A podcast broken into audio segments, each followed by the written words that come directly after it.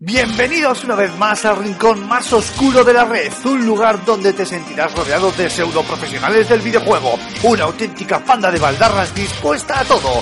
Agárrate los machos porque aquí y ahora comienza Level Up.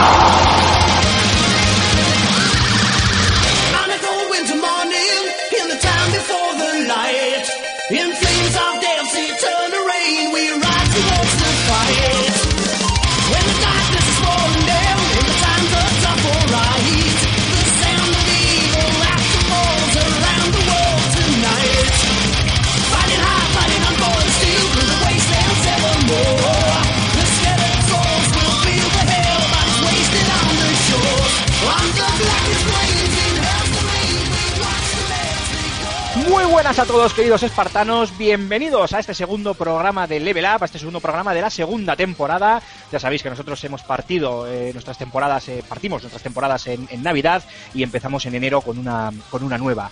Y en esta ocasión, en esta semana, pues eh, tenemos un par de temitas bastante interesantes que vamos a tocar, como son los desarrollos indies y por otro lado el downgrade en, en los videojuegos, el downgrade. Algo, un tema que ya comentamos en su momento cuando hablamos de Assassin's Creed Syndicate, pero que vamos a volver a, a traer al, programa, eh, visto, pues bueno, un poco la, todo lo que se ha generado alrededor de, de Division y ese supuesto downgrade, o no tan supuesto, eh, downgrade que sufre el, juego. Pero, como os decía, eh, el primer tema, el primer bloque del programa se va a centrar en los desarrollos indies en, en general.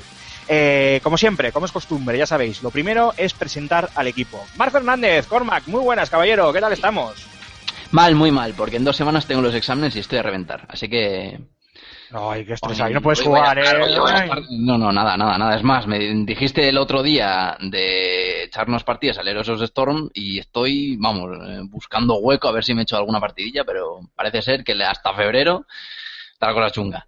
Bueno, ya también ando igual, ¿eh? eh, Poco tiempo. Pero bueno, ya lo arreglaremos, no pasa nada. Julen Pradas, Gambo, muy buenas, caballero. ¿Qué tal estamos? ¿Qué tal la semana? Muy bien, muy buenas. Eh, perfecto. Ah, aquí andamos eh, con ganas de, hacer programón hoy. Pues sí, pues sí, sí que, sí que hay ganas. Y yo sé que vosotros dos sois grandes expertos en esto de los juegos indie, pero ya sabéis que yo siempre digo que soy un ignorante. Y como soy un ignorante, y a mí me gusta rodearme de gente sabia, de gente eh, que sabe de lo que habla y que sabe lo que hace, pues he dicho, pues ¿por qué no me traigo a alguien que sepa de esto de desarrollar videojuegos y que sepa esto del universo indie? Invitamos a alguien con nosotros este- para este programa y que, oye, que ponga un poco la voz aquí, pues eh, sabia, inteligente dentro de este grupo de, mangarranes que somos todos nosotros. Así que se nos ha ocurrido invitar, pues, no sé si, si no es también otro mangarrán, pero tenemos esta semana con nosotros de invitado especial al gran Arturo Monedero de Delirium Studios. Muy buenas, caballero, ¿qué tal estamos? Hola, muy buenas, ¿qué tal? ¿Cómo estamos? Pues bien, bien, ya con muchas ganas ya de tenerte en el programa, ¿eh? Eh, Ya dijimos en su momento, y bueno, y si no lo dijimos, pues lo digo yo ahora, que queríamos empezar a, a- no remodelar, pero sí a intentar engrandecer un poco el, este level up, y hemos empezado pues con estas invitaciones a gente así del mundillo, y oye, pues si tú eres nuestro primer invitado, tienes el, el honor de ser el primero. O la desgracia, inmensa desgracia de estar aquí. Es verdad, puede ser, según se mire. Así que nada, Arturo, ¿qué tal, qué tal estos días? ¿Cómo, cómo va todo con vuestro querido Von Sottendorf? Pues a tope, a tope y, sin parar de trabajar. Eh, no, no nos hemos dormido en los laureles y, a full. Aquí no, aquí no puede descansar nadie, nadie. Y un placer de ser telonero de todos los grandes que vengan. Yo soy un, un simple autodidacta ahí que va sobreviviendo en esta industria tan, tan complicada. Cierto, cierto, cierto es, cierto es. Y no, no eres el único, además, ¿eh? que todos en mayor o menor medida, por lo menos nosotros cuatro que estamos aquí, somos bastante autodidactas en todo lo que se refiere a, nuestro campo, claro. El tuyo, obviamente, mucho más dificultoso que el, que el nuestro. Bueno, esta semana no contamos ni con Raúl Romero, que no ha podido acudir por motivos personales, ni tampoco con Alfonso Gómez, que nos ha vuelto a hacer la pirola esta semana. Este Alfonso es un sin sorgo, es un pan sin sal. Pero bueno, ya espero ponerles en liza para la semana que viene. Y empezamos contigo, Arturo, eh, hablando de estos desarrollos indies. Eh, dentro de todos los temas que podemos hablar y todo lo que se podría comentar dentro de un desarrollo, a mí la primera, pre- la primera pregunta, y lo tienes en el, en el guion que os he pasado, lo primero que me viene a la cabeza es cómo germina una idea. Y no lo he especificado más, pero te lo voy a especificar ahora. Cuando digo cómo germina una idea, no ya de un videojuego, sino eh, de crear un estudio. ¿Cómo llegáis a eso tú y tus socios? Bueno, pues eh, principalmente no queríamos tener jefes. Yo creo que esa es la base. Estábamos aburridos ya de, bueno, aburridos. Al final siempre cuando tienes un jefe te dice cómo tienes que hacer las cosas, eh, siempre pones excusas de o, no había dinero, o el cliente no tenía la razón, o el jefe quería mear tu trabajo para dejar su marca, va, mil excusas. Y, y a la hora de montar tu propio estudio, bueno, era el reto ese de ya no hay excusa. Ahora, eh, si funciona, funciona porque te lo estás currando tú, y si no funciona, es porque no vales para esto. Entonces, nos lanzamos a la piscina, decidimos juntarnos tres socios muy dispares y como tampoco éramos muy hábiles doy- doy fe de ello, ¿eh? los videojuegos, pues, no tenemos ni puta idea de cómo funcionaba esta industria. Empezamos un poquito pues con clientes, Gaming, eh, animación 3D, eh, páginas web, eh, bueno, empezamos haciendo de todo. De hecho, el mes que viene cumplimos nueve años. Coño, se dice rápido, ¿eh? Nueve añitos. No está mal. Muchos, muchos. poco habrá, habrá que preparar una fiesta para el décimo aniversario, ¿no? ¿O qué? Sí, sí, Eso bueno, significa para- que la preparéis vosotros y nosotros iremos. Sí, sí. Eso es. o sea, en, el, cumpleaños va a haber fiesta seguro, o sea que estéis invitadísimos. Vale, y vale. luego, pues, al final, eh, es el mejor máster de nuestra vida. O sea, hemos aprendido una barbaridad. Haber tomado la decisión de que tanto Iván y Asier se subieran a- al carro. Bueno, la verdad que nos subimos más al carro de Asier, que es el que nos arrastró a dejar nuestros trabajos. Y felices, felices porque hemos conocido miles de personas, hemos viajado, hemos podido crear lo que nos, lo que más nos ha gustado y, y, bueno, un- una gran experiencia, la verdad.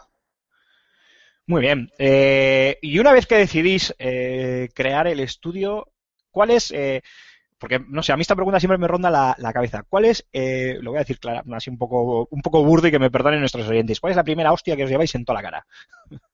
Bueno, pues primero que no tienes ni puta idea de ser empresario, de montar empresa. Entonces, eh, eh, planificas tus, lo que quieres van a ser tus seis primeros meses en los que vas a hacer ya ocho juegos y que vas a ser el puto amo y te das cuenta que llevas, nada, que llevas nueve meses y todavía no has hecho nada. Solo son papeleos, contratos, eh, seguros, me da igual, todo, todo burocracia pura y dura y, te vas dando cuenta que, que va todo mucho más lento, que es más complicado de lo que pensabas, que tienes que ir pagando las facturas y que, bueno, que al final cuando eres autónomo, lo primero es pagar al Estado y luego ya los 10 días que te quedan restantes son para currar tú y poder pagar la hipoteca.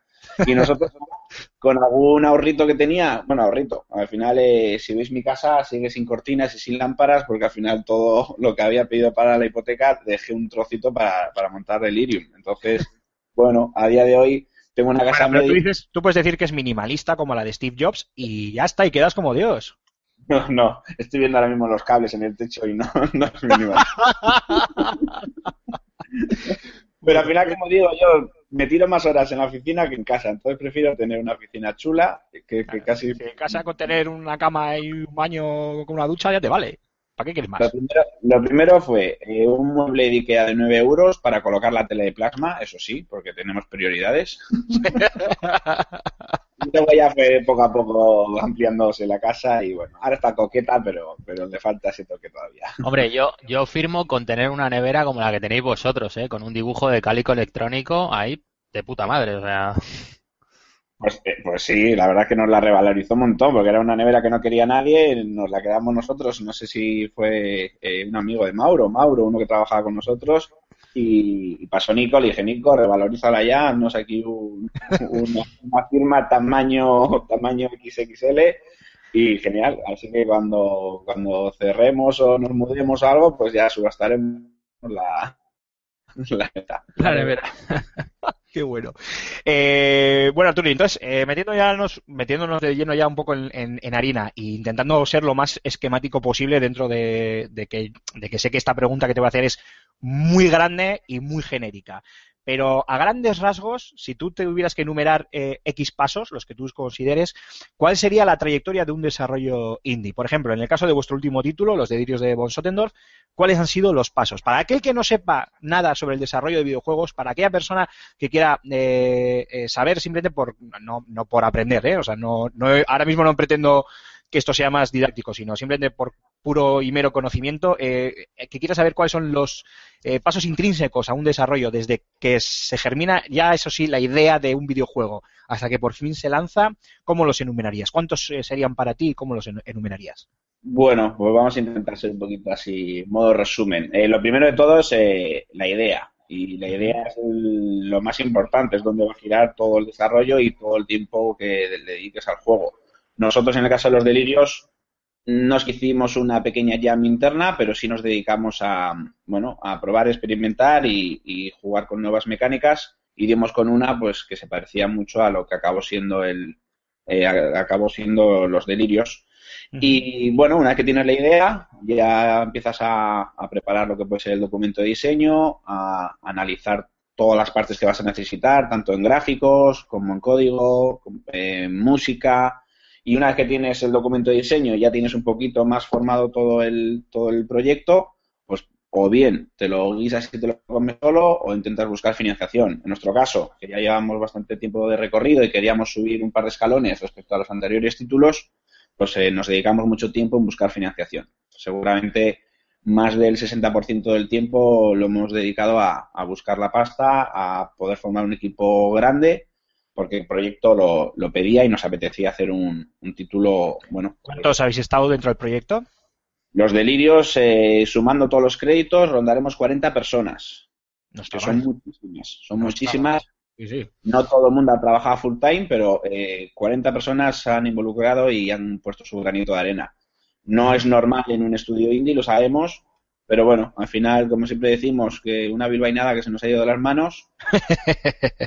Hemos contado con muchos estudios eh, amigos eh, de animación, de, grabación de música, eh, bueno, de dibujos animados. Hemos intentado contar con, un buen equipo, porque siempre hemos dicho que si nuestro vecino hace las cosas mejor que nosotros, por lo menos eh, hay que llamarle y contar con él, porque al final no es que dupliques la calidad, yo creo que es exponencial. Cuanto más gente mejor que tú trabaje en el proyecto, se va a notar a la larga.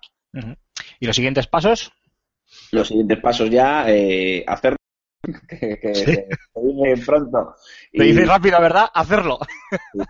Luego, bueno, tienes que analizar todo el documento de diseño dentro. De- el documento de diseño al final tiene pues toda la parte de diseño de niveles, diseño de personajes, el game flow, el- la música, el, el guion, el storytelling. Al final, bueno, eh, se va componiendo de muchísimos documentos, documento de cámara, documento de enemigos, y cuando ya tienes todo eso más o menos cerrado, se va desarrollando por distintas vías, eh, distintos departamentos van trabajando en ello y conseguir sobre todo que el engranaje funcione y que al final eh, eh, se te intente escapar el menor tiempo posible, sobre todo en producciones con tanta gente. Ahí es donde creo que hemos fallado nosotros.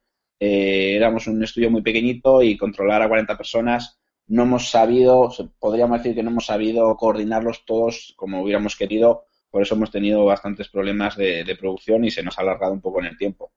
Pero bueno, si partimos de la base de que es un estudio que hace bien las cosas, aunque creo que hay muy pocos estudios que lo hagan bien a la primera, ya te digo. una vez que lo tienes hecho ya es a, a ponerte la mochila, lo- la bordeta y empezar a recorrer el mundo, eh, un país a tu mochila y, y, bueno, pues eh, vender el proyecto, ir a ferias, eh, charlas y que lo vayan conociendo, pues para que cuando lo saques te, te hagan caso los medios y, y, bueno, se, se escuche el feedback, que, es muy variado. Ahora que lo hemos sacado y ya estamos viendo cómo empieza a funcionar, pues las críticas son buenas, eh, hay malas y es un, es un mundo fascinante. Me encanta. El- ah, creo que fue antes de ayer. Recibimos un nueve y medio en un medio, bueno, un medio así normalito, pero es que el mismo día recibíamos otra nota de un tres y medio sobre 10. Entonces te descojonas porque al final no sé cómo cojones medís los, los analistas de videojuegos, porque al final es, ¿Nunca te, es- nunca te lo hemos contado. Vemos vídeos en YouTube y decimos a este un 6, a este un 7. sí, joder, lo hacemos así, en serio. Vemos un gameplay y ya te sacamos un avance de tres páginas, sí, sí. Es increíble. A ver, yo sé que mi juego no es de nueve y medio, pero tampoco es de tres y medio. Entonces eh, eh, no entiendo, no entiendo. qué es Haz, la media y Bueno, es tenemos que la nota de- real. sí, eso de nueve y medio, tres y medio, eso es bastante, es bastante complicado. Pues mira, Bueno, precisamente con el tema yo tenía una pregunta al, al- Tú mismo, Mark, al ¿eh? No, no, venga. no esperes Yo a que te dé paso ni nada. Tú, No, dale. no, hombre, ¿para qué? Esto, esto que, que se note la naturalidad, hombre, que es lo Claro que, que sí. que nos gusta, la charla entre colegas. Eh, un tema curioso es, eh, es, la- es ese mismo, es la, la, la, la crítica, la- las notas. Que al fin y al cabo eso es lo que, lo, lo que vende y, y supongo que para los desarrollos será una será será una especie de feedback, ¿no? De cómo cómo cómo ha encaminado su producto. Pero el tema de los videojuegos eh, independientes eh, es bastante bastante complicado porque mm, tú tienes eh, llevas toda la vida jugando a, a títulos AAA más o menos, tienes una, una media por, sobre cómo tienes que apuntar ciertos títulos, pero te aparece un, te aparece un título luego, te da un título que tiene un- una serie de recursos diferentes, que se enfoca de una manera diferente, que es algo totalmente diferente a lo que normalmente solemos ver en la- las consolas AAA. ¿Y cómo, cómo, cómo, cómo puntúas eso, no? Entonces, ¿cómo suele tratar a vosotros la, crítica, tanto nacional como, como internacional? Pues eh, es, es curioso y además yo creo que tienes ahí parte de razón. Eh, eh, un 9 de un triple A no es igual que un 9 de un indie. Eh, casi creo que debería haber eh, dos notas. Es más, yo soy partidario de eliminar las notas. También pasa lo mismo. eh. En FS Gamer las hemos eliminado, de hecho. Y, se, y, y se ¿Y en qué han aplaude. hecho? Sí, sí. se aplaude porque creo que la nota final lo que hace es eh, condicionar mucho al usuario y casi no lee el texto, lo está leyendo ya con un bueno con una nota en la cabeza. Nos ha pasado con Nintendo Live. El texto es precioso, nos marca como un indie que hay que probar y que hay que, hay que experimentarlo y luego nos pone un 7. Que bueno, no es mala nota, pero yo prefiero un Sí, 8. pero en los, en los videojuegos ya sabemos lo que hay con los 6, los 7 y estas cosas. Luego ves notas que te ponen un 8, lees el interior y dices, pues si me estás dando palos por todos los lados. Entonces no, no sabes muy bien muchas veces eh, eh, eh, qué juzgan y luego también que te tocan muchos mucha gente que analiza juegos que igual juega un juego que no le gusta un juego en móvil, ni aventura gráfica, ni Vetusta Morla y, y te analiza el juego él. Dices, joder, pues pásaselo a alguien que sí le guste las aventuras gráficas o que sí esté más acorde a ese tipo de género. Hombre, yo ahí voy a, si me permites Arturo, yo ahí voy a romper una lanza a favor de, de la supuesta profesionalidad que tenemos la gente que, que realizamos eh, reviews de, de videojuegos. Porque se supone que si, si tú eres realmente profesional y si tú, aunque hagas esto por hobby o, o por el motivo que fuere, o realmente, aunque estés trabajando en una web o en una revista en papel o donde fuere, y te, y te estén pagando, tú se supone que tienes que ser profesional. Y si a ti no te gusta un tipo de, de juego y te toca, aunque no te guste, tendrás que jugarlo y tendrás que evaluarlo lo más eh, honestamente posible. Digo honestamente porque lo de objetivamente es imposible. Ya sabemos que en cuanto das tu opinión es algo totalmente subjetivo, es tu opinión. Eh, pero, subjetiva. Aymar, el problema está más bien en, en- primero la falta de porque al digo final- porque yo tuve una cabo- discusión con el de Star Wars este de Kinect que salió, que tuve una Sí, discusión ya, con un ya. antiguo compañero que... al fin y al cabo, al fin y al cabo, las notas son números y por tanto es estadística. Mm, La falta de, mm, a lo mejor de, de juicio a la hora de, de puntuar indies, mm, se falta un- en un, en un, un- unos baremos bastante, bastante escasos y una falta de espe- especialización del, del redactor, del, del analista, que yo creo que es el problema Sí, eh, pero que-. Bueno, eso es un pero tema. Pero ahora, no vamos, no vamos a montar ahora un debate de esto porque nos da No, no, por eso, por eso, sí, Pero, bueno. pero sí que estarás conmigo, eh, Corma, que aunque yo no domine como tú los beaten ups, o como Rulo los, eh, los juegos de lucha, los beaten ups que, que tanto os gustan, yo puedo ser honesto a la hora de escribir sobre un, el que sea. El último que hice creo que fue el Tekken Tag Tournament 2. Fíjate lo que te estoy diciendo. Sí, me acuerdo. Y, yo- y obviamente, obviamente tú eh, me vas a dar mil vueltas, como probablemente yo te pueda dar mil vueltas a ti en shooter, por decir algo, ¿vale? Sí, sí. Pero, o yo que sé, o en Fórmula 1, yo que sé, me da igual, el, el que, el género que te dé la gana, pero eso no quita para que mi texto pueda ser honesto. Pero bueno, esto ya es un debate que vamos a dejar aquí en paralelo, me lo apunto. Yo creo que no, programa. no- no se trata de eso exactamente. Se trata más de que estamos dejando en manos de, de gente eh, responsabilidades muy importantes. Al final estamos hablando de que es una industria que se está jugando muchos puestos de trabajo y mucha, eh, mucho dinero. Y tú no sabes si el que está analizando es un niño rata o es un periodista. Entonces, eh, creo que en el cine o en otro tipo de, de industrias no se deja tan a la ligera, porque al final es, es distinto, es muy raro, ¿eh? O sea, al final... eh, eh, Sí, sí, no estoy contigo. ¿eh? cómo medir. Entonces, eh, bueno, también a mí me pasa, yo ya sé a qué periodistas hacer caso y a cuáles no. Pues yo me acuerdo, a mí Antonio Santo me ha vendido algunos juegos que, a él le encantaban, luego he caído, los he comprado y digo, joder, pues a mí no me ha gustado. Entonces, yo ya sé qué juegos le gusta, por ejemplo, a Antonio Santos, entonces yo ya, eh, depende qué géneros, le hago caso o no. Entonces muchas veces también es entender eh, eh, al periodista de turno y, y, qué medio tienes afín, porque igual para un tipo de juegos que prefiero leer en FS Gamer, o en otros me prefiero ir a Nait o a cualquier otro. Entonces muchas veces tienes que ir eh, saltando y viendo quién es tu, bueno, pues como si estuvieras viendo la televisión, a dónde haces zapping y, qué buscas en ese momento. De todas formas, sí hay que decir, eh, ahora mismo podemos, más o menos por todas las reviews que están sacando, la media nacional está en ocho y medio sobre 10 de los delirios de Bosotendorf y la media internacional está en siete y medio. Entonces, me confirma una lectura que tenía yo ya hace tiempo, es que nos queréis mucho a los desarrolladores nacionales y los fallos o las partes que menos os gustan tendéis siempre a limarlas un poquito. Entonces, desde el punto de los desarrolladores, gracias. Pero eh, sí es cierto, y también lo entiendo, porque al final nos conocéis, sabéis el trabajo que lleva, lo que nos cuesta, pero a un inglés que no sabemos, no saben ni quiénes somos, no saben si somos un estudio de, de AAA o somos un estudio indie, pues eh, bueno, te juzgan lo más, iba a decir cruel, no, lo más técnicamente o, o parcialmente posible. Hombre, estoy viendo ahora mismo en Metacritic y, por ejemplo, tenéis un 73 de media en... Eh, bueno, no hay muchas críticas, vamos a ser honestos. Seis críticas, pero bueno, de seis críticas tenéis un 73. Y veo Sí. aquí de todo, desde IGN España hasta Nintendo Live, Nintendo World Report, Vandal, Atomics, bueno, no está mal, ¿no? Quiero decir, No, no, de hecho sí hemos visto igual los blogs más pequeñitos o los- las páginas de, de- Nintendo son más benévolos o igual también están analizando que el juego está en una plataforma como 3DS con los problemas técnicos que pueden suponer y, y no lo comparan como un juego global, eh, comparándolo con un juego de, de sobremesa, una Play, Steam, etcétera.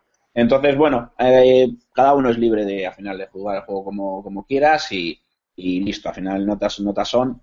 Y, sí, sí, mientras el redactor sea honesto en, en su opinión, eh, oye, no vamos a gustar a todo el mundo, eso lo sabemos. es- está claro. De todas formas, eh, andamos o sabíamos perfectamente, por ejemplo, la cámara. La cámara me acuerdo que eh, a seis meses de acabar el juego le dije así, no sé yo si la cámara no la van a entender, nos van a crujir, no, bom, taca. La cámara nos han crujido porque eh, no hemos sabido explicar o no hemos sabido eh, contar cómo queríamos o, o qué queríamos transmitirle al jugador y queríamos que, que fuera partícipe del movimiento de la cámara, las habitaciones, etcétera. Igual no lo hemos sabido explicar bien, pero sí sabíamos que nos podía caer. Y si analizamos todas las reviews buenas y malas, donde nos ponen un contra es eh, en, el, En la cámara. Entonces, bueno, era asumido, nos queda la decisión si cambiamos o mantenemos eh, la línea, pero bueno, eh, nos viene a nosotros muy bien porque cogemos todas las críticas y sobre todo las negativas para aprender y poder mejorar el producto. Bueno, yo dicho esto, eh, siempre digo eh, y siempre mantendré que el- la mejor de las críticas, la mejor de las críticas, no vale más que el peor de los videojuegos. Y eso lo tengo muy, muy claro. Dicho esto, Julen Pradas, que te tenemos por ahí muy calladito. No, no, aprovecha, ya, aprovecha que Corma que está callado, corre. Es- bueno, eso, eso no, eso no dura mucho. Eh, no, no, no, no. O sea, a ver, eh, nosotros como críticos al final y, y dentro de que, de que somos somos malos en, en, en, lo- en esto. Oye, habla por eh, ti, perdona, habla por O ti. sea, no somos ni profesionales. Nosotros no somos medio, somos Calla, cuarto. coño. que no calla ni bajo el agua. Eh, a ver, yo a mí esto, cuando empecé en el tema de, de- de las reviews, las críticas a, a- a los videojuegos, eh, Aymar fue un poco mi mentor en ese sentido y, y siempre nos dijo que teníamos que tener mucho cuidado con, con cómo criticábamos, porque al final eh, es lo que tú decías, Arturo, de muchas veces de nuestra de, nuestras líneas, de lo que escribimos, de nuestra opinión, eh, dependen puestos de trabajo. Evidentemente no a lo exagerado, pero, pero sí es cierto que, una mala crítica eh, puede hacer daño, mucho daño a un, a un producto porque al final y, tú decías antes, si yo me leo una crítica y le pone a parir al juego, pues es que directamente es que ni, ni voy a hacer el esfuerzo de acercarme a él a probarlo, independientemente de me guste el género o no, la verdad. Sí, una, una igual la perdonas, pero te caen tres o cuatro al final. La, eh, eh, cuantas más críticas, eh, más fácil sacar la media y sacar tus propias conclusiones. Si realmente tienes hype por un juego y lo, y lo quieres jugar, muchas veces ponemos la balanza y aunque sea todo negativo dices, lo quiero probar. Si ya empiezas a ver que todo el mundo habla mal de él, bueno, pues al final es si te dejas guiar. Si solo es una, a ver, el tres y medio no me duele porque en el resto, si está en, ahora rondaremos las 20, 20 y pico reviews, pues el resto estamos aprobados todos. Y quitando tres malas, el resto tiene su notable. Entonces, bueno, te quedas con eso. Intentas analizar por qué esa persona tan cabrona nos ha puesto un medio. A ver, yo, yo yo he jugado a los delirios y no sé quién habrá sido el del tres y medio, pero, pero sinceramente lo único que entiendo de que pueda, pueda haber puesto un tres y medio a una nota es que sea ciego, manco y sordo. Porque es que no, no, no, no- tú, o sea, vuestro juego no es de un tres y medio, ni, ni mucho menos. O sea, Bueno, menos mal que en FS Gamer no utilizamos notas. Dicho lo, dicho lo cual, eh, Cormac, creo que tenías alguna preguntita por ahí. Eh, sí, eh, vale, voy. Eh, como estudio indie, bueno, como desarrollador de juegos indie, la gente espera, o al menos yo espero, que cuando vayas a- cuando vayamos a, pro- a probar un título indie, mm, nos encontremos con algo nuevo, algo fresco, ¿no? Eh, ap- aportéis ideas, ideas nuevas. Es mucha la presión a la que os veis sometida al saber que tenéis que dar la, la, la talla en ese, en ese aspecto. Porque ideas, uf, ya hay, hay mil y un juegos. Yo supongo que las ideas al final se, se agotan. Sí, al final eh, sueles hacer reuniones, eh, tienes en el cajón un montón de ideas, eh, el 90% no valen para nada, eh, el otro 10 cuando dices en voz alta valen menos, entonces al final tienes que ir sacando más o menos ideas. No tenemos presión porque nosotros, si nos hacemos llamar indies es porque podemos, porque hacemos lo que nos apetece y lo que nos pide el cuerpo en ese momento. Entonces en un momento nos puede pedir hacer algo más comercial, entre comillas, y por otro lado, nos podemos sacar de la manga un Los Ríos de Alice, que es el juego que yo quería hacer para mí y no me importaba ni la crítica ni público, por decirlo así. Entonces, bueno, tenemos esa libertad de, creativa y por eso montamos Delirium, pues para ser felices eh, desarrollando lo que quisiéramos. Lo bueno de los delirios es que estaba antes que Alice, entonces no íbamos con esa presión de cómo qué van a hacer ahora los de Delirium, cómo nos van a sorprender, porque ya teníamos una propuesta eh, en la que confiábamos y no había problema. Y el siguiente título que estamos preparando, pues también es, eh, bueno, pues eh, un capricho bastante grande. Vamos a hacer una especie de demo técnica, pero cada, cada juego que por lo menos en Delirium hacemos, eh, eh, intentamos contar. A ver, a ver, a ver, Stop and Go, Stop and Go, cuéntanos algo. Una, una, una primicia para Level Up, algún detallito de vuestro nuevo proyecto. ¿No hay nada que se pueda rascar y contar o qué? Eh, es que todavía es, una, es un bloque de, de arcilla sin mucha forma. Eh, vamos a cambiar radicalmente de registro y, y, vamos a, ofrecer algo totalmente distinto. O sea, eh, sí, sí creo que os vamos a sorprender en ese sentido. Y el juego, creo, bueno, creo no, se, seguro es más grande que los delirios. Entonces, eh, bueno, queremos dar otro subidón más y, y, cuando tengamos un poquito más os contaremos. Ahora mismo... Te tomo la palabra, ¿eh? Sí, sí, sí, sí. Además, eh, si me apetece, o sea, nosotros ya sabéis que no somos un estudio de secretismo y, y cuando tenemos algo del que podemos ya sentirnos orgullosos de contar, eh, seguro que os lo contamos. No, ya Pero... por, por, más secretismo que queráis tener, vamos, te pillamos por banda Julen y yo, te pegamos cuatro, te, te, metemos cuatro Jagger al cuerpo y estás cantando, vamos, por Pues si estoy dando acceso a toda la documentación. Eh, pero luego, el tema de los indies, realmente si lo analizamos, eh, creo que hay más indies haciendo eh, matamatas o, o, juegos simples con estética, yo qué sé, retro. Pixel art y todas estas mierdas que se dicen. Creo que hay más de esos géneros que, que, que, estudios que realmente innoven intenten hacer propuestas distintas o arriesguen. Entonces, por un lado están los indie que considero yo los top, que están ahí en la cima del Olimpo de los indie, que hagan lo que hagan, siempre sacan joyas, pero luego hay muchos otros que se suben al carro de la estética indie, pero realmente hay muy pocos que innoven, experimenten, intenten arriesgar con mecánicas. Y no nos metemos nosotros dentro de, de ese grupo. ¿eh? Nosotros sabemos que tenemos ciertas limitaciones, entonces tiramos de pues, mecánicas clásicas o las mecánicas con las que hemos crecido y le intentamos dar nuestra visión o nuestro punto de vista. No, no creo que nunca acabemos sacando un Stanley Parable o algo así. Pero, pero creo que hay muy pocos indies que se pueden considerar con la idea que yo tengo de indies, de experimentales, de, alternativos y transgresores, en comparación con toda la cantidad de estudios pequeñitos que hay en el mercado. Por ejemplo, si tuvieras que. Bueno, las comparaciones son odiosas, ¿eh? Que eso vaya por delante. Pero bueno, si. Iba a decir si tuvieras que compararte con alguien. Si. ma- Igual para hilarlo un poquito mejor y que no, y no hablar de comparaciones. Si, te si tuvieras que mencionar uno de esos estudios de los que hablas, eh, ¿cuál sería en el que más te, te fijarías? O cuál, por ejemplo, pues te ha, iba a decir motivado, igual, bueno, no, no es la palabra, ¿no? Pero igual cu- de cuál has podido eh, beber más tú a la hora de, pues de crecer como desarrollador. Eh, yo me quedo con un estudio que para mí es un capricho, que son los de Amanita, los de Machinarium, eh, Somoros, eh, Botanicula. Me Qué encanta, grandes. me encanta su forma de narrar, me encanta, hombre, That Game Company, Journey, todos esos, que los Hombre, claro. En otra liga.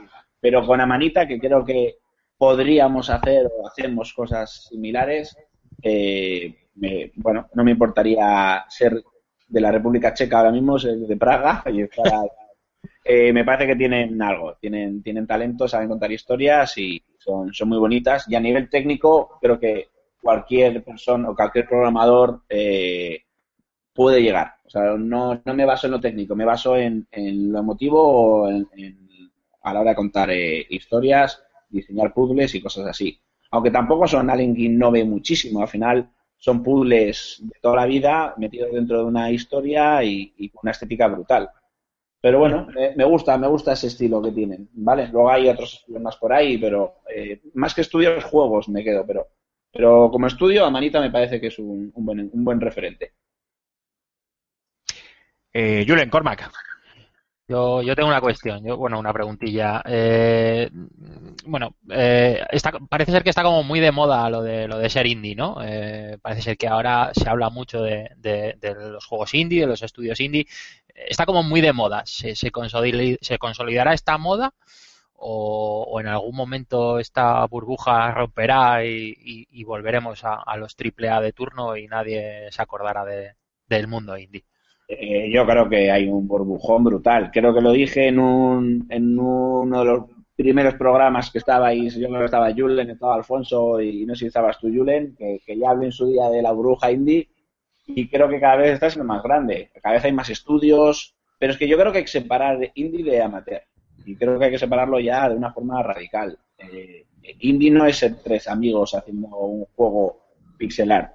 Indie creo que es otra cosa. Entonces, eh, eh, tenemos que definir bien la, eh, la comunidad de, jugones qué es ser indie o si es un estilo y ya está, aceptamos el estilo indie como, como si fuera, yo qué sé, un Monopoly o, o qué, pero yo creo que cada vez hay más estudios, no van a soportar todos eh, y sobrevivirán los, los buenos. Entonces da igual que haya 5.000, que siempre van a estar destacando pues, eh, el top 10. O sea que hay, que hay que hablar con la RAE y que defina correctamente lo que es eh, indie, ¿no? Mandarle un Gmail, ¿no? Vamos Literal. a, vamos a buscar qué es indie en la RAE. por favor. Vale, venga, y otra, y otra preguntilla más que, que me queda por aquí. Eh, de, lo, de lo que se espera que vaya a salir en, en el mundo indie, ¿qué juego espera Arturo Monedero? Como, te- como decíamos la semana pasada, ¿cuál, cuál es el, el juego que te humedece de lo que va a salir este año? Yo tengo que reconocer que no soy muy de hype ni de eh, emocionarme con, con, con lo que va a venir hasta que no sale. Porque me ha pasado, he tenido, soy más mayor que vosotros y he tenido muchas decepciones de cine, de juegos. Entonces, Eh, pe- perdona, pero aquí creo que el mayor soy yo. yo creo que no. No, ¿eres tu mayor? No, no jodas. Tengo Creo que 36. soy yo, pero bueno. Venga, aquí cada uno mira por lo suyo. Ha dicho la edad, sí, ha dicho la edad, pero no, no he escuchado. Sí, sí, 36. 36. Yo creo que soy el viejo, pero bueno. Ah, y sí, si sí, eres sí. el viejuno, eres el viejuno, sí, señor. Pero bueno, Julen y yo te vamos a la zaga, ¿eh? Sí, sí, ahí vamos. Aquí el yogurín es el Mark, que viene aquí. ¡Viejos! ¡Viejos! ¡Cebolletas! Dale, dale, Arturo, perdona. Ya se me ha ido la pregunta. Ah, sí. Eh, Eso es de la edad.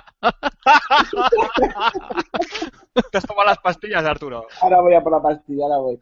El- me, me voy a quedar con los indies nacionales, que sí los he podido jugar, y eh, hay uno, el King Lucas, que los cabrones de, de Devil's Game llevan no sé cuánto tiempo ahí restregándomelo por la cara y dejándome jugar a demos, y tengo ganas ya de jugarlo, a ver si es tan guapo como dicen, que yo creo que sí, porque lo que he jugado me, me divertí mucho.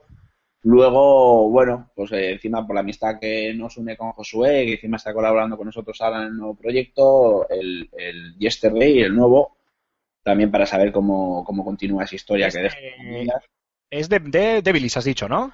El King Lucas es de, de- es de, y luego el Yesterday es de, de joder, eh, las aventuras gráficas de Péndulo Studios. Péndulo. En el estudio, sí. Pues bien, día podemos invitar a, a David Ferry también, que se pase por aquí a, a comentar.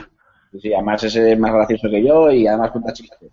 Y, pre- y preguntarle, no se os olvide, que os diga cómo se llama su hija, que la va a tener dentro de nada, si no la tenía ya. Por- Vale, no, no, no, no me digas que se llama Zelda o alguna cosa de estas. Bueno, vosotros preguntarlo. Hecho. Bueno, buenas, bienvenidos al programa. Oye, ¿cómo se llama tu hija? Que, por curiosidad. Sí, vale, ya te puedes ir, venga. Hasta luego. Así que, bueno, pues sí, esperando muchos juegos. eh, eh, y luego está el de los asturianos, el Los Paradise puede ser. De un Buah, pero ahí ya me pierdo porque hemos, hemos llegado a publicar entre internacionales y nacionales eh, cinco páginas, o bueno, mejor, mejor dicho, cinco artículos de varias páginas, alguno de ellos, con todos los títulos que estamos esperando. Paradise 16. Lost, puede ser. ¿no? Para, eh, Paradise eh, Lost. Mira cómo sabe Cormac. una estética pixelar, rollo el de el, el, el Gods eh, Ah, Wage este, ¿no? ¿Cómo, ¿Cómo maneja el Google aquí el amigo Cormac? ¿eh? Sí, sí. Pero llevan mucho tiempo con él, entonces también eh, igual se les está pasando el hype, estamos ahí como muy emocionados, eh, entonces hay que tener mucho cuidado con eso porque al final luego puedes, bueno, y el remake, que no lo hemos mencionado, el tequila, ¿vale? Entonces, eh, bueno, sobre la mesa hay buenos proyectos y buenas ideas, entonces eh, vamos a esperar, vamos a esperar que luego, luego nos ponéis malas notas porque os emocionáis y luego no llegamos a la tira. Luego yo en los tres y medio, sí, sí. Bueno, pero eso nos pasa también con los AAA, ¿eh? O sea, nos ha pasado con el Star Wars Battlefront. Llevábamos el hype por arriba y, y no- luego nos ha decepcionado. Ya, pero nos ponen una mierda con un sable láser y la compramos porque somos tontos. Sí, Eso también. es así.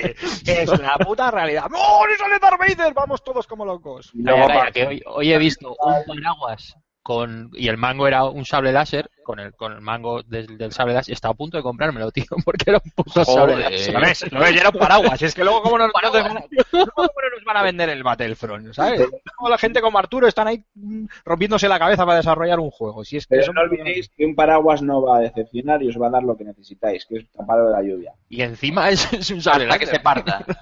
Encima es un sable láser. bueno, a ver, vamos a hacer una ronda de preguntas finales y cerramos ya este, este bloque para, para, para seguir adelante con el, con el programa. Eh, Marc, tú primero. Venga, la pregunta del millón. Eh, ¿Tenéis pensado hacer algún juego de terror?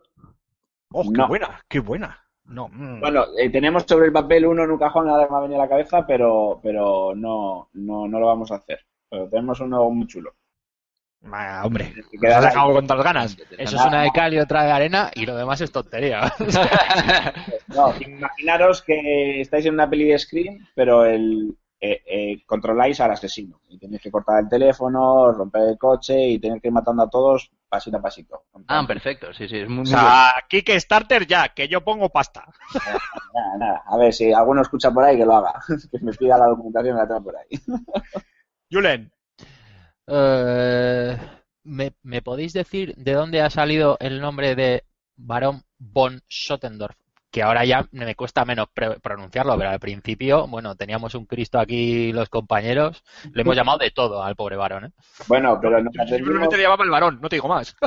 eh, nos aprendimos a decir Arnold Schwarzenegger bien. Entonces, vosotros yo creo que ya la prensa lo va diciendo bien. Entonces, lo, lo hemos logrado, que, que no, era, no era difícil. No era fácil. El nombre viene eh, de, bueno, de ir buscando variaciones. A mí me gustaban mucho las aventuras de Baron Munchausen y quería que tuviera un nombre así, pues de la Alemania, típico de Prusia. Y, y realmente me centré más cuando digo en el Ottendorf final, me estuve buscando más que no existiera ningún nazi genocida con un nombre parecido que buscando un nombre que me gustara. Entonces, como encontramos Sottendorf, que no tenía vinculación con ningún genocida de la Segunda Guerra Mundial, pues entonces eh, se quedó como, como el elegido. Pero lo tuvimos desde el principio muy claro, ¿eh? O sea, ya te digo, desde el prototipo de PC se llamaba así, y luego ya cuando un directivo de Sony muy amable nos dijo que ese nombre que había que cambiarlo sí o sí, pues ya fue como, como la señal que necesitábamos eh, oír de- del cielo para que se quedara sí o sí. O sea que si me cojo, si me cojo una guía de teléfonos alemana, me puedo encontrar un Sottendorf. eh, No, creo que no, porque no, no, eh, nos lo hemos inventado de tal forma y tan, tan elegantemente que no, no hay ningún alemán que se llame Sotendorf. Y no va a ser que os pida derechos de imagen y ya la hemos. Aparte le he dicho a, a- a mi chica que si tenemos una niña se llama se llamará Alice y si, se- y si es niño se llamará Sotendorf. Joder, qué peligro. Yo, y, y yo flipaba porque el otro día me dijeron, y esto es real, ¿eh? que conste que no es, o sea, es una anécdota, pero es, es real, que el- el- eh, un, un conocido mío, un, bueno, sí, un conocido, le había puesto a la hija, no me acuerdo el nombre, pero un nombre, bueno, no sé, no, no me acuerdo, esperpéntico, y al hijo le había puesto Maverick. Y digo, ha visto demasiadas veces Tom, Tom Gun, Top Gun, ¿no? ¿O ¿Cómo va esto? Yo tengo una, yo tengo un amigo que le ha puesto a la, a la niña de nombre, le ha puesto Saori, en honor a la diosa Atenea de Caballeros del Zodiaco. Madre mía, qué pedradas tenemos. Eso tendría que estar prohibido, yo creo. Muy ¿no? buen nombre ese, ¿eh? Tenemos, eh, claro, somos de una generación ahora que hemos crecido con, con fricadas, entonces eh, nuestra influencia es, es peligrosa. Joder, ya te digo yo que sí. Oye, Arturo, una preguntita por mi parte. Eh, imagínate que llega por las vías que sean eh, un montón de pasta y podéis meteros en un desarrollo triple A. Ya bien sea una saga que te encante o ya bien sea una idea eh, despamparante que tengas en la cabeza, ¿cuál sería tu juego soñado para realizar? Ah, eh, A nivel triple A, ¿eh? O sea, mm, eh, vamos, sin reparar en gastos. Eh, espérate, te lo digo yo. Los Ríos de Alice, versión HD, PlayStation 4, Xbox One. Alice versus Sottendorf. Ultimate Remix Alpha 3 con arcade Eh, stick. Tengo que elegir un triple A, eh, podría cualquiera de los de Naughty Dog, un charter o un de Last of Us, eh, o hacer el nuevo un charter, pues eh, podría matar por él. Eso ya te digo. Eh, cualquier mierda pinchada con un sable luz, también. vale, pues mira, ya tenéis un comprador que es Julen. Hagáis lo que hagáis. Y si metes paraguas, fijo, con DLC metes un paraguas y me lo compro. Y si me dejáis soñar mucho, mucho, eh, eh, gratis. sería feliz si pudiera resucitar el- las aventuras gráficas de Indiana Jones. Oh, grande. Compro, grande. compro. Aunque sea en 3D, aunque sea un charter, pero eh, haría cualquier cosa mil veces mejor que todos los truños que nos hicieron con Indiana Jones en 3D. Sí, por cierto, sí, por cierto. ¿Cuál fue, cuál sí el último? trucos. ¿Cuál fue el último que sacaron aquel? El del, el del, el Emperador. el- eh, No. no, el, el del bastón. ¿Cómo, se, ¿Cómo era? Ah, no me sale. Mejor. No sé, bueno, aquello era un truño, infumable. Indy no merecía tal cosa. Bueno, Bueno, creo que he elegido triples As que me perdonáis, ¿no? Sí, sí, hombre, por Dios, no, No, pues elegirlo. aparte de que aquí ya sabes que, oye, estamos para, para que cada uno elija lo que quiera. Ya vas a decir Call of Duty, pateamos, te pateamos, pero por lo demás... Bueno, dicho esto, señores, yo creo que ya le hemos dado el coñazo bastante a Arturo. Arturo, yo creo que ahora ya te puedes distendir. Si te parece, vamos a ir a un pequeño descanso musical. Además, hoy te vamos a homenajear, eres, eres nuestro homenajeado, así que vamos a poner la banda sonora de Los Ríos de Alice. Nos vamos a un, ya decía, a- a- ya digo, a un primer descanso musical y volvemos ahora con el segundo bloque. Vamos a debatir un poco sobre esto del downgrade que parece que vuelve otra vez a la carga con el The Division. No os mováis, que paso lista.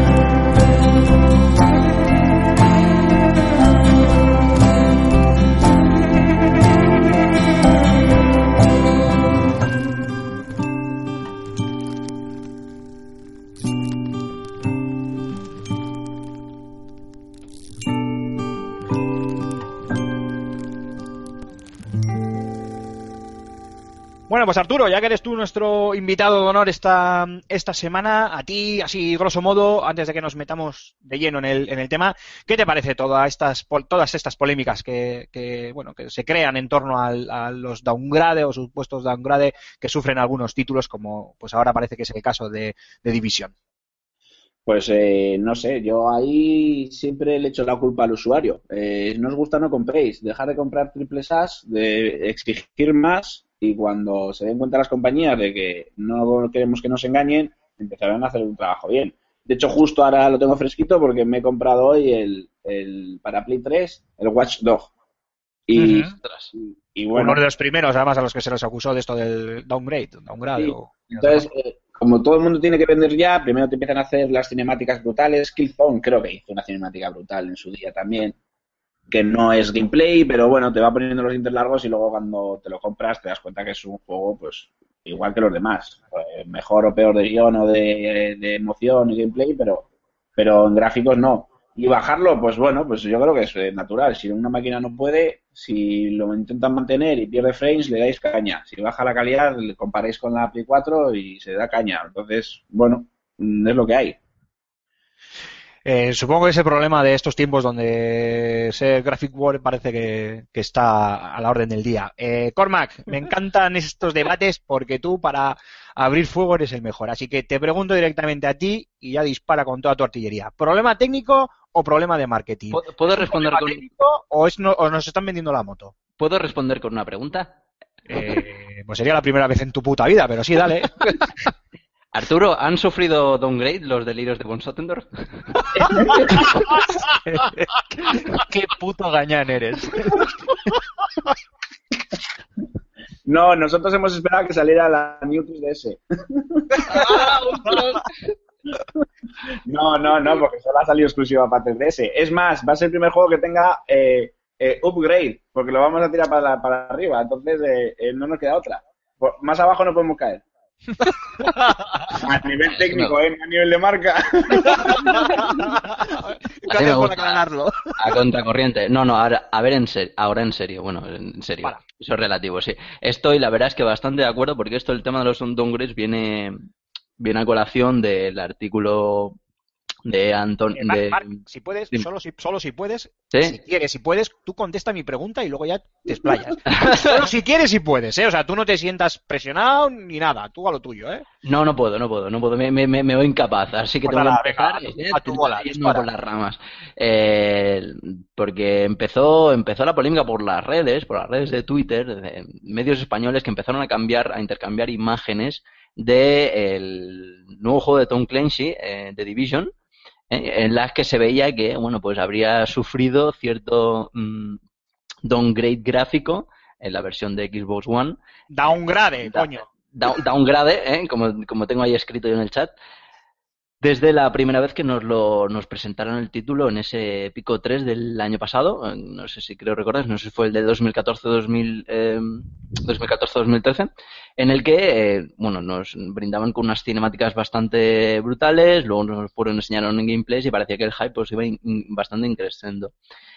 Pero parece ser que, y ahora se han confirmado las noticias de que la versión, al menos en Xbox One, no en PC, eh, ha sufrido, han sufrido recortes gráficos, al menos de las versiones en- enseñadas.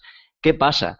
Que mm, Si ya, normalmente, si hacen, si ya hacen downgrade en, en versiones de PC, ya paga y vámonos. normalmente, eh, precisamente, eh, eh, existen estos, down, estos downgrade porque eh, las versiones mm, principales que se vanilla que se presentan en las, en las ferias suelen ser las versiones de, de PC, incluso en juegos que no van a salir ini- inicialmente en PC, sino simplemente que utilizan un PC para tirar pues, sí, son de demasiado. ese motor, mo- por, motor por- por aclararlo y explicarlo un poquito más, si, si me permites, Cormac, eh, Sí. esto ya nos lo contaba muchas veces Alfonso eh, cuando volvía de los E3 y demás. eh, lo que hacen es te demuestran, eh, tú Arturo también lo habrás visto en, en mil ferias, supongo. Lo que te muestran suele ser una demo técnica montada bajo un, un PC. Yo creo que creo que fue eh, este, mm, ya lo diré, Alfonso, quien nos contó que habían montado, pues no sé, eh, no me hagáis caso, pues una Sony PlayStation o una Microsoft Xbox, no me acuerdo cuál, pero que habían puesto la carcasa y dentro habían montado un PC eh, Sí. para mover, no me acuerdo qué juego era, eh, para mostrar.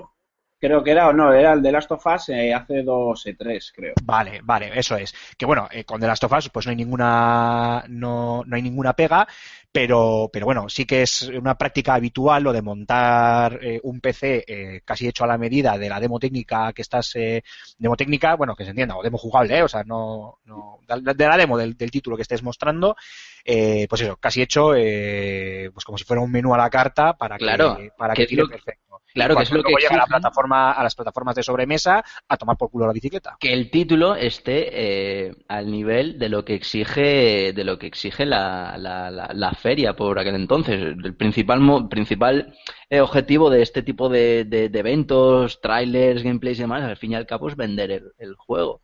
Y ya sabemos que hay que hay productoras, que hay editores y demás que meten muchísima presión en ese aspecto. Luego al final acaban los juegos, pues como eh, no, no terminan los juegos como en un principio se prometía. Mm, Reciente tenemos el caso de, por ejemplo, Metal Gear Solid eh, eh, 5 y bueno, pues yo creo que simplemente son movimientos de, de, marketing que bueno, pues luego al final nos, no- no- nos las acaban colando, pero seguimos comprando. Watch Dogs ha vendido bastante, buen- bastante bien y lo de Watch Dogs ha sido, a mi parecer, una vergüenza desde el punto de vista del, del, del usuario comprador. Yo no he comprado eh, Watch Dogs por suerte porque yo sabía que me lo, lo que se lo que se avecinaba por suerte. Pero mm, bueno, a ver si Arturo Moneder nos puede ofrecer una visión un poco más clara de esto. Sí, sí.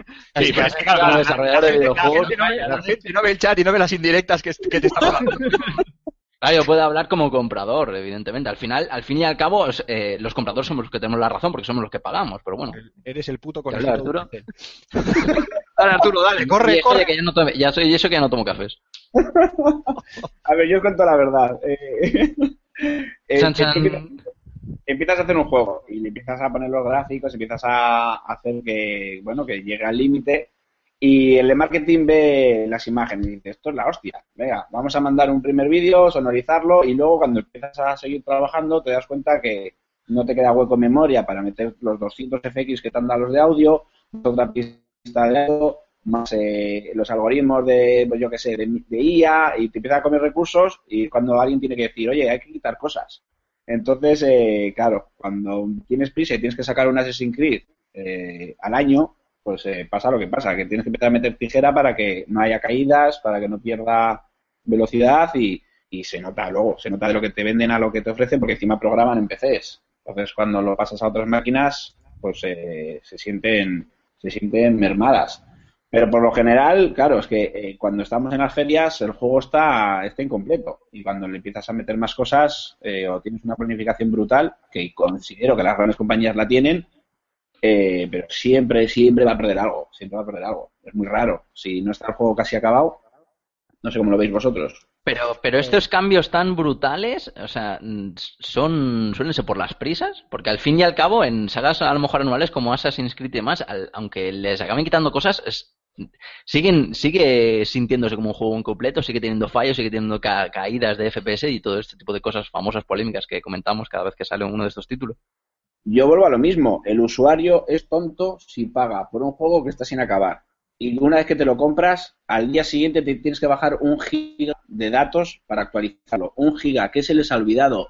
El 20% del juego es absurdo. Es en plan de, hasta que no esté, o sea, tendría que haber una comisión de calidad. O, coño, tenemos que volver a los cartuchos, que ahí no había marcha atrás. Ya te digo. Entonces, eh, eh, hay que buscar una solución. O sea, lo que no nos pueden. Que a mí, mi disco duro me cuesta dinero y, y tendría que, tendríamos que descontarle mi giga de disco duro a las compañías de todos los usuarios porque nos están robando espacio, entre comillas. Es una chorrada, pero eh, no es justo. O sea, que nosotros estemos. Tendría que premiar al primero comprar, no castigarle con, con medias. Entonces, eh, o sacas yo qué sé, no sé, no sé cómo hacerlo, no sé cuál es la solución. Sí, la solución es que dejemos de comprar y que escarmienten. Pero claro, hay mucho chaval que, que bueno, mucho chaval, eh, todos, eh, que queremos comprarlo, queremos disfrutarlo el primer día. Y yo por eso digo, a mí, yo la Play 3 la sigo disfrutando y me quedan dos años porque todavía me quedan por probar los triples A de, de este año y del anterior. Porque yo, yo compro cada, tres- cada- a tres años vista. Para que bajen los precios y para Haces bien. Haces bien. Sí, porque me parece, me parece que los precios son excesivamente altos, eh, van con prisa siempre. No hay que sacar un Assassin's Creed cada año, ni un FIFA cada año. Si quieres, dame una cuota anual y me cambias la ficha de los jugadores y las caritas. Pero actualízamelo, no sé. Pues no, sé, no, sé, no sé las veces que habré podido decir yo eso. ¿Para qué sacan un FIFA todos los años? Pues porque se vende. Tú sacas el, el, el FIFA, pero coño, crea un sistema de. de ya lo diré. De- lo has dicho tú, Arturo, de, de cuota anual y me actualizas el, el juego. Y a tomar por saco. Y ya está. ¿Y cuál es el juego? El FIFA. ¿Qué- ¿De qué año? No, no, el FIFA, ya está. Punto. Como Cuando quieras te lo compras y tiras.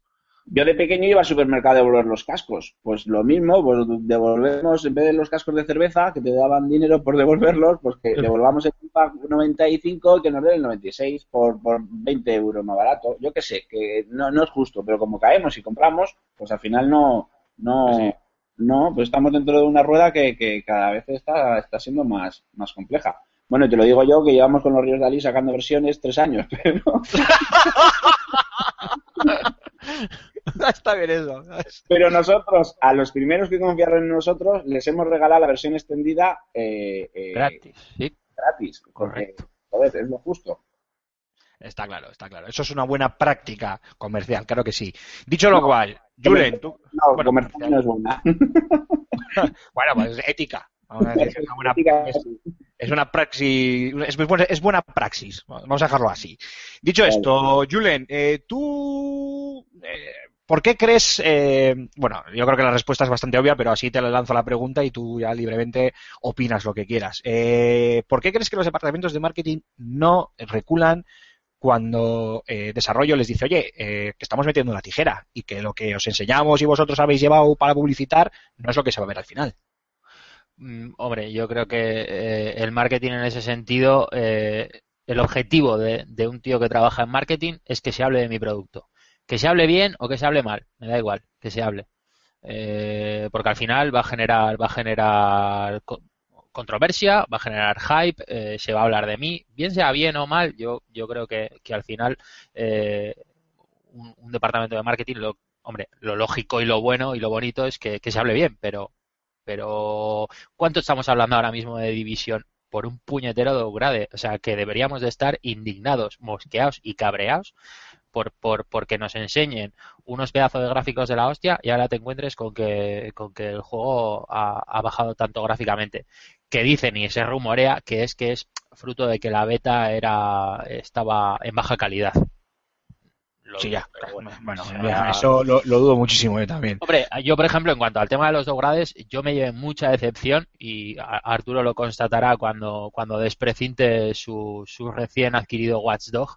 Eh, yo me llevé mu- mucha decepción porque pasé de jugar al GTA V, que me pareció un juego brutal, de hecho lo estoy volviendo a disfrutar en la Xbox remasterizado, eh, y, y probé el Watchdog y dije, pero qué coño es esto. Pero sin embargo es un, es un juego que a nivel jugable no es malo para nada. Es un, y la, y la idea es buenísima. La idea es un gran título, es muy divertido. Yo lo tengo en PC, que vale, en PC gráficamente es bastante pepino, las cosas como son. Yo reconozco que me imaginé que iba a ser más gráficamente. Joder, es un juego de, de final de generación y después de haber visto el GTA V, yo creo que todos los que nos cogimos el, el, el Watch Dog nos esperábamos gráficamente algo más cercano a, a- al GTA V que, que, no sé, que, que a otro juego. Lo que pasa que- obviamente. Aquí voy a meter yo, vamos a meter eh, un pequeño inciso, ¿vale? Porque estamos hablando mucho de juegos con características sandbox. Y entonces, el otro día leía yo en Twitter a unos conocidos, a los que no les quito nada de razón y firmo debajo de todo lo que dijeron, que, eh, y más o menos viene a decir un poco lo mismo que dice, que ha dicho Arturo hace unos minutos, que somos un poco tontos mientras seguimos comprando juegos que, ah, como son sandbox, le hace Assassin's Creed, le hace, bueno, iba a decir GTA, GTA no, pero le hace Watch Dogs, el que queráis, ¿vale? Pues se les perdona que técnicamente bajen la calidad, que tengan 214.000 bugs, que se pete al guardar la partida no sé dónde, que se pete al meterte por no sé dónde y haga clipping y se vaya a tomar por saco el juego, y cosas de estas. Y con- claro, con eso de la excusa de que es un mundo abierto y es un mundo muy grande, pues nada, hay que perdonarle los fallos. Y todos vamos de cabeza, como decía Arturo, a comprar el Assassin's de turno o el Watch Dogs de, turno.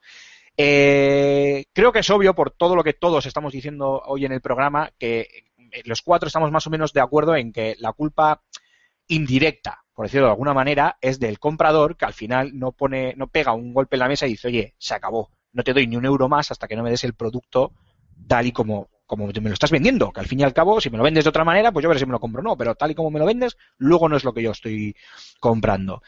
Entonces, eh, ¿hasta qué punto, y esta es la pregunta que lanzado un poco Arturo antes, que yo la retomo y os la lanzo a vosotros, Mark y Julen, y bueno, y a ti también, Arturo, si se te ocurre cualquier cosa, ¿hasta qué punto realmente veis plausible que eh, las masas de jugadores eh, acaben cansándose y acaben dando ese golpe en la mesa y diciendo, eh, empiezan a bajar las ventas porque no estáis dando el producto adecuado? Pues ya.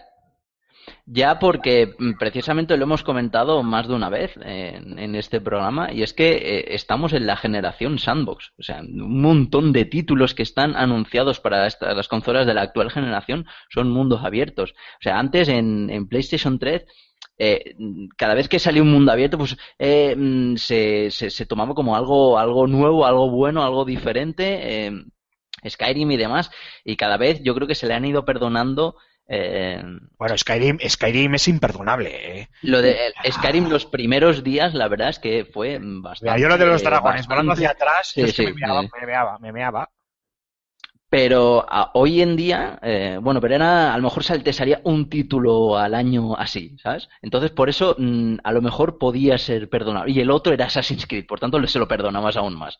Pero ahora que el el 70% de los títulos de AAA en consolas son to- todos mundo abierto, incluso el último Metal Gear es mundo, es mundo abierto, de una manera u, eh, u otra, yo creo que va a haber, va a haber muchísima más competencia y los fallos no se van a perdonar tanto. Arturo, ¿estás de acuerdo?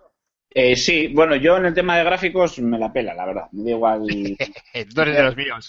gráficos buenos o malos, lo que quiero que sea un juego bueno y divertido. Y yo siempre he dicho que para mí el Monkey Island 1 tiene gráficos HD en mi cabeza. Si lo retomas ahora, pues lo ves viejo, pero en mi cabeza se ha quedado la historia y la experiencia. Eh, lo que no perdono son fallos técnicos eh, graves y muchas veces esos fallos son por, por prisas, por tener que sacar un título en una fecha determinada.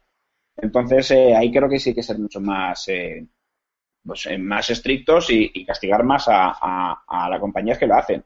Yo podría decir, no sé, si estáis conmigo, ¿cuál es la compañía que creéis que peor lo está haciendo? Si yo creo que. Bueno,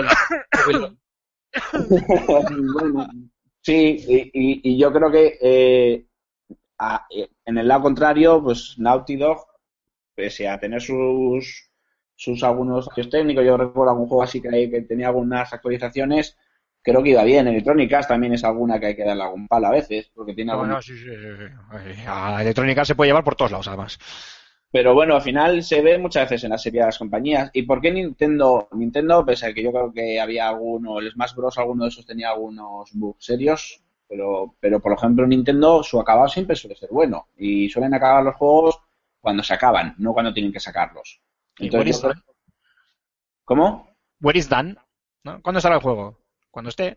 Ah, eh, yo creo que es, eh, eh, es- y, y Nintendo, bueno, podemos decir a que le va mal con la Wii U, pero eh, con los títulos que saca tiene unos acabados siempre buenos y tienen una experiencia de juego buenas y yo creo que son un gran ejemplo a seguir por el hecho de que hacen las cosas bien y porque creo que las compañías están dirigidas o Nintendo está dirigido por desarrolladores, gente que ha estado haciendo desde joven juegos y saben lo que cuesta y saben que, que aparte del marketing también tienes bueno, yo creo que son más por filosofía, por querer contar eh, por, por qué aman los juegos eh, de una manera distinta a lo que lo hacen otras compañías.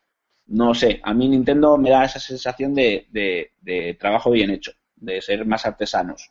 Y luego, pues, eh, pues hay otros que son más churreros, que, que te venden por los ojos eh, ideas, ideas nuevas, no, te venden historias muy visuales mucho espectáculo, pero luego, luego pues no, no sé. Yo creo que la gente se, acaba, se va a acabar cansando de los sandbox y de los mundos abiertos, que es como, joder, otro más. Al final ya me da igual eh, que me estés contando, es, a hacer una ciudad cada vez más grande, más grande, más grande.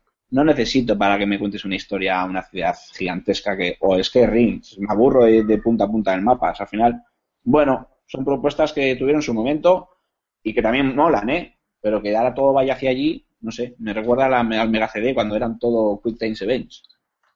No, hay que tener, hay que tener cuidado. ¿eh? Epa, ahí está por ahí. A ver, ¿quién está haciendo eco? Arturo, Yo creo que no. sí, Sí. te- cada vez que se oye que, que hablamos se, Sale la onda expansiva. Vale, creo que, Ya está, ya está, ¿no? creo que está solucionado. Ya está solucionado, no pasa nada. Yo- Muy bien, Un aplauso para el regidor, venga, y claro que sí. son cosas del directo, son cosas del directo. Que comentaba que, o quería comentaros, ahí, sigue habiendo un poquillo de, de eco por ahí. Eh, ¿Hasta qué punto es importante que la propia desarrolladora sea también la que publica el, el videojuego? Porque yo creo que uno de los grandes, eh, no sé si la palabra es aciertos, pero, pero bueno, lo voy a decir así, uno de los grandes aciertos de Rockstar es que es tanto desarrolladora como publicadora de, de videojuegos, con lo cual las fechas se las pone él. Es decir, no tenemos a un, yo qué sé, me da igual el, el estudio, pues a un... eh, ay, los chicos de... Mira, hombre, ahora ya me he quedado... Eh, Arts chicos con de, Visceral Games con Electronic Arts. Es decir, mira, Sí. eso es.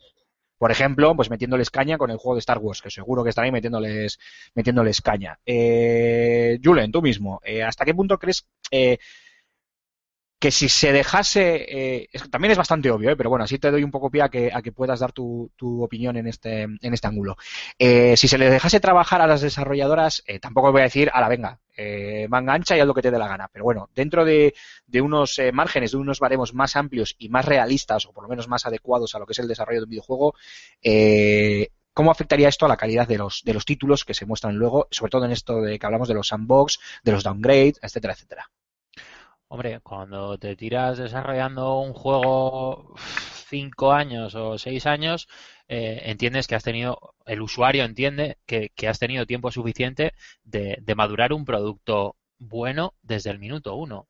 Si tú me sacas un Assassin's Creed eh, cada año o un FIFA cada año, pues bueno, en el caso del FIFA igual porque al final el producto no cambia tanto, ya tienes un producto más o menos redondo y, y, y solo lo, y lo tienes que cambiar poco.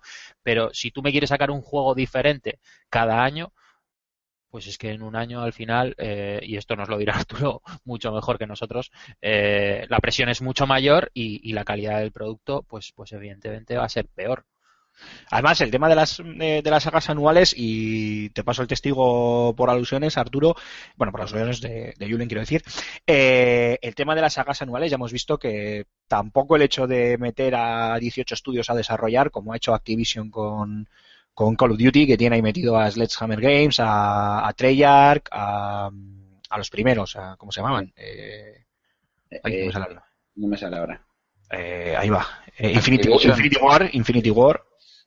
Eh, el hecho de meter a varios estudios para que cada uno desarrolle un título, con lo cual se supone que hay tres años de, de ventana para, para de desarrollo de, ven- de- de ventana de desarrollo para cada uno de los de los títulos, no parece tampoco que les haya funcionado. A ver, claro, esto dentro de que siguen vendiendo millones y millones y millones y millones y se la sopla todo, pero, pero bueno, no parece que eso esté haciendo crecer la calidad del título. En mano les está funcionando. Ya, Vale. claro. A, a mí, con la pasta en la mano. A mí siempre me decían que eh, un embarazo dura nueve meses y si tienes dos mujeres va a seguir durando nueve meses. Entonces, eh, los juegos tienen un proceso lógico y salvo que sea un clon, una segunda parte, que tienes ya partes hechas, etcétera, pues eh, quizás se pueda justificar. Un FIFA que igual cambian de motor o cambian de estructura cada cuatro años y van cambiándole los gráficos, yo qué sé.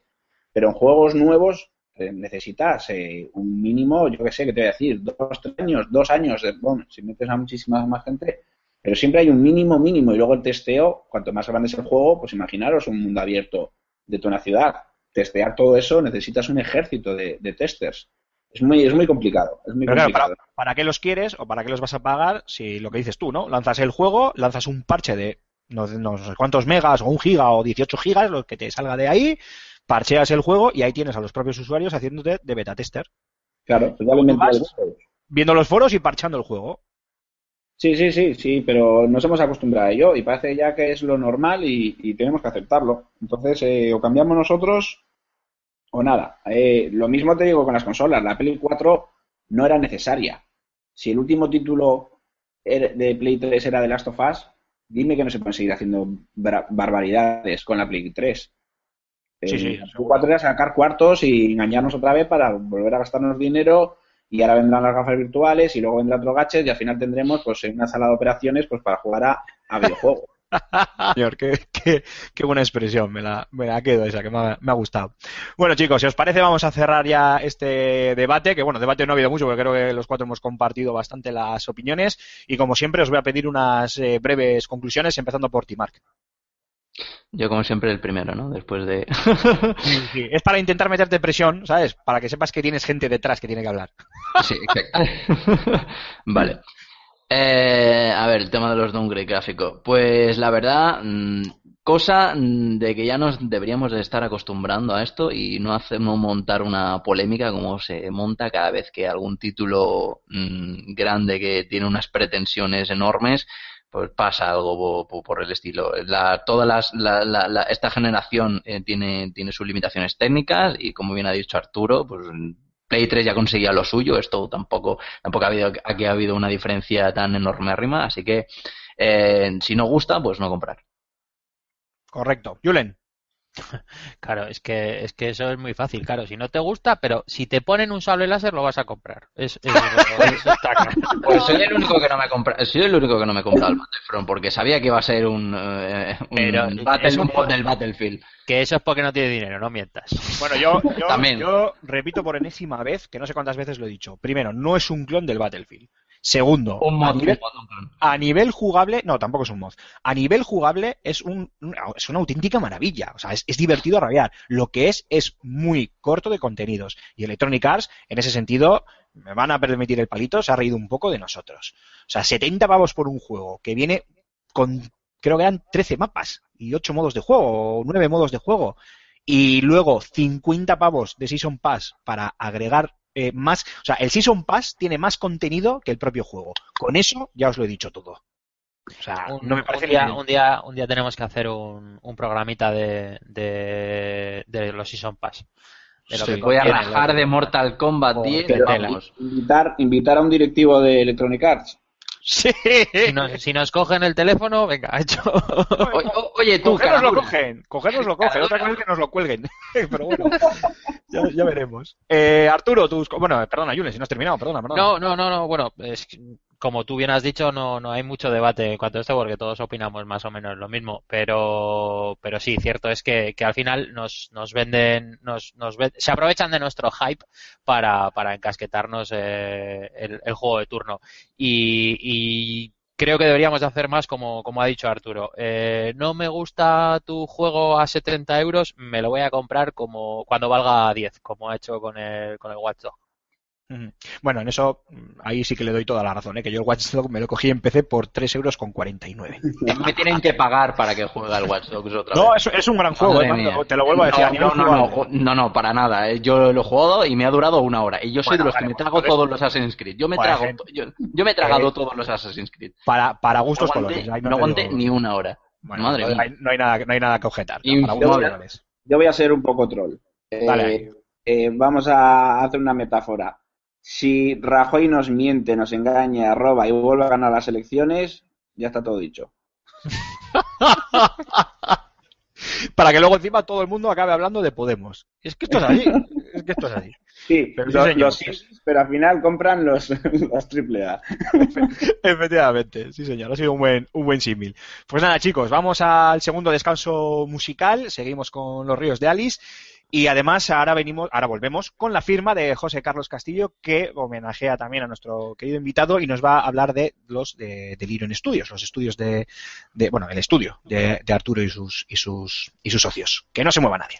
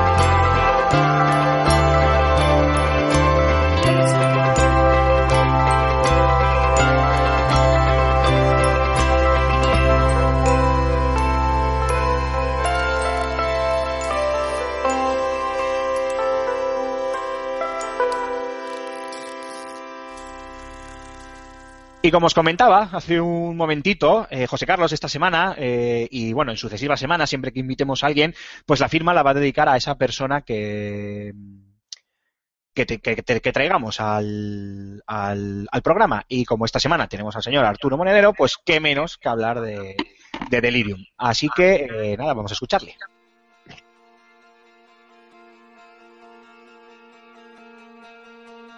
Como responsable de comunicación del pasado Fan and Serious Game Festival, me vi en la obligación de escanear el panorama del desarrollo nacional. Me sorprendió la cantidad de estudios fantasma. Sueños vanos de un primer desarrollo que apenas comenzó y que atestiguan cientos de páginas web corporativas abandonadas a su suerte, pobladas con el logo de turno y poco más. Aunque la situación mejora año tras año, o eso nos cuentan los canales oficiales, sigue faltando profesionalización y, por ende, desarrolladoras capaces de sustentarse a largo plazo. A este respecto, Delirium Studios se me antoja el ejemplo a seguir. Del pequeño estudio que un día fueron al vertebrador de la industria vasca que es hoy. Gracias no solo a los aplausos de crítica y público o a los muchos premios que atesoran sus producciones, también a su compromiso para con la cultura, innovación y espíritu colaborativo en el ámbito del desarrollo patrio. El diseñador Arturo Monedero lo dejaba caer hace unos meses en FS Gamer. Los indies deben inventar algo para el beneficio común, para que el pastel no siga repartiéndose entre unos pocos. Esos pocos harán bien en repasar la trayectoria de Delirium, sabia en el posicionamiento mediático de sus juegos. Donceles apeló a la nostalgia. Conquistador partía de una audiencia entregada, la del reality de la ETV El Conquistador del Fin del Mundo. Y Los Ríos de Alice tuvo máxima difusión gracias a la implicación de Vetusta Morla. Ahora, con los delirios de von Sottendorf, Delirium zanja el proyecto que en más de una ocasión estuvo a punto de dinamitarles. Podría decirse que el desarrollo nacional más ambicioso para la portátil de Nintendo, con permiso de Mercury Steam y su Castlevania Mirror of Fate. 40 niveles y más de 10 horas de juego para un indie descargable con sabor a precio completo, pero que irrumpió en Nintendo eShop por poco más de 12 euros. Una apuesta nuevamente arriesgada, pero acorde a la filosofía de un estudio sinónimo de superación y desparpajo.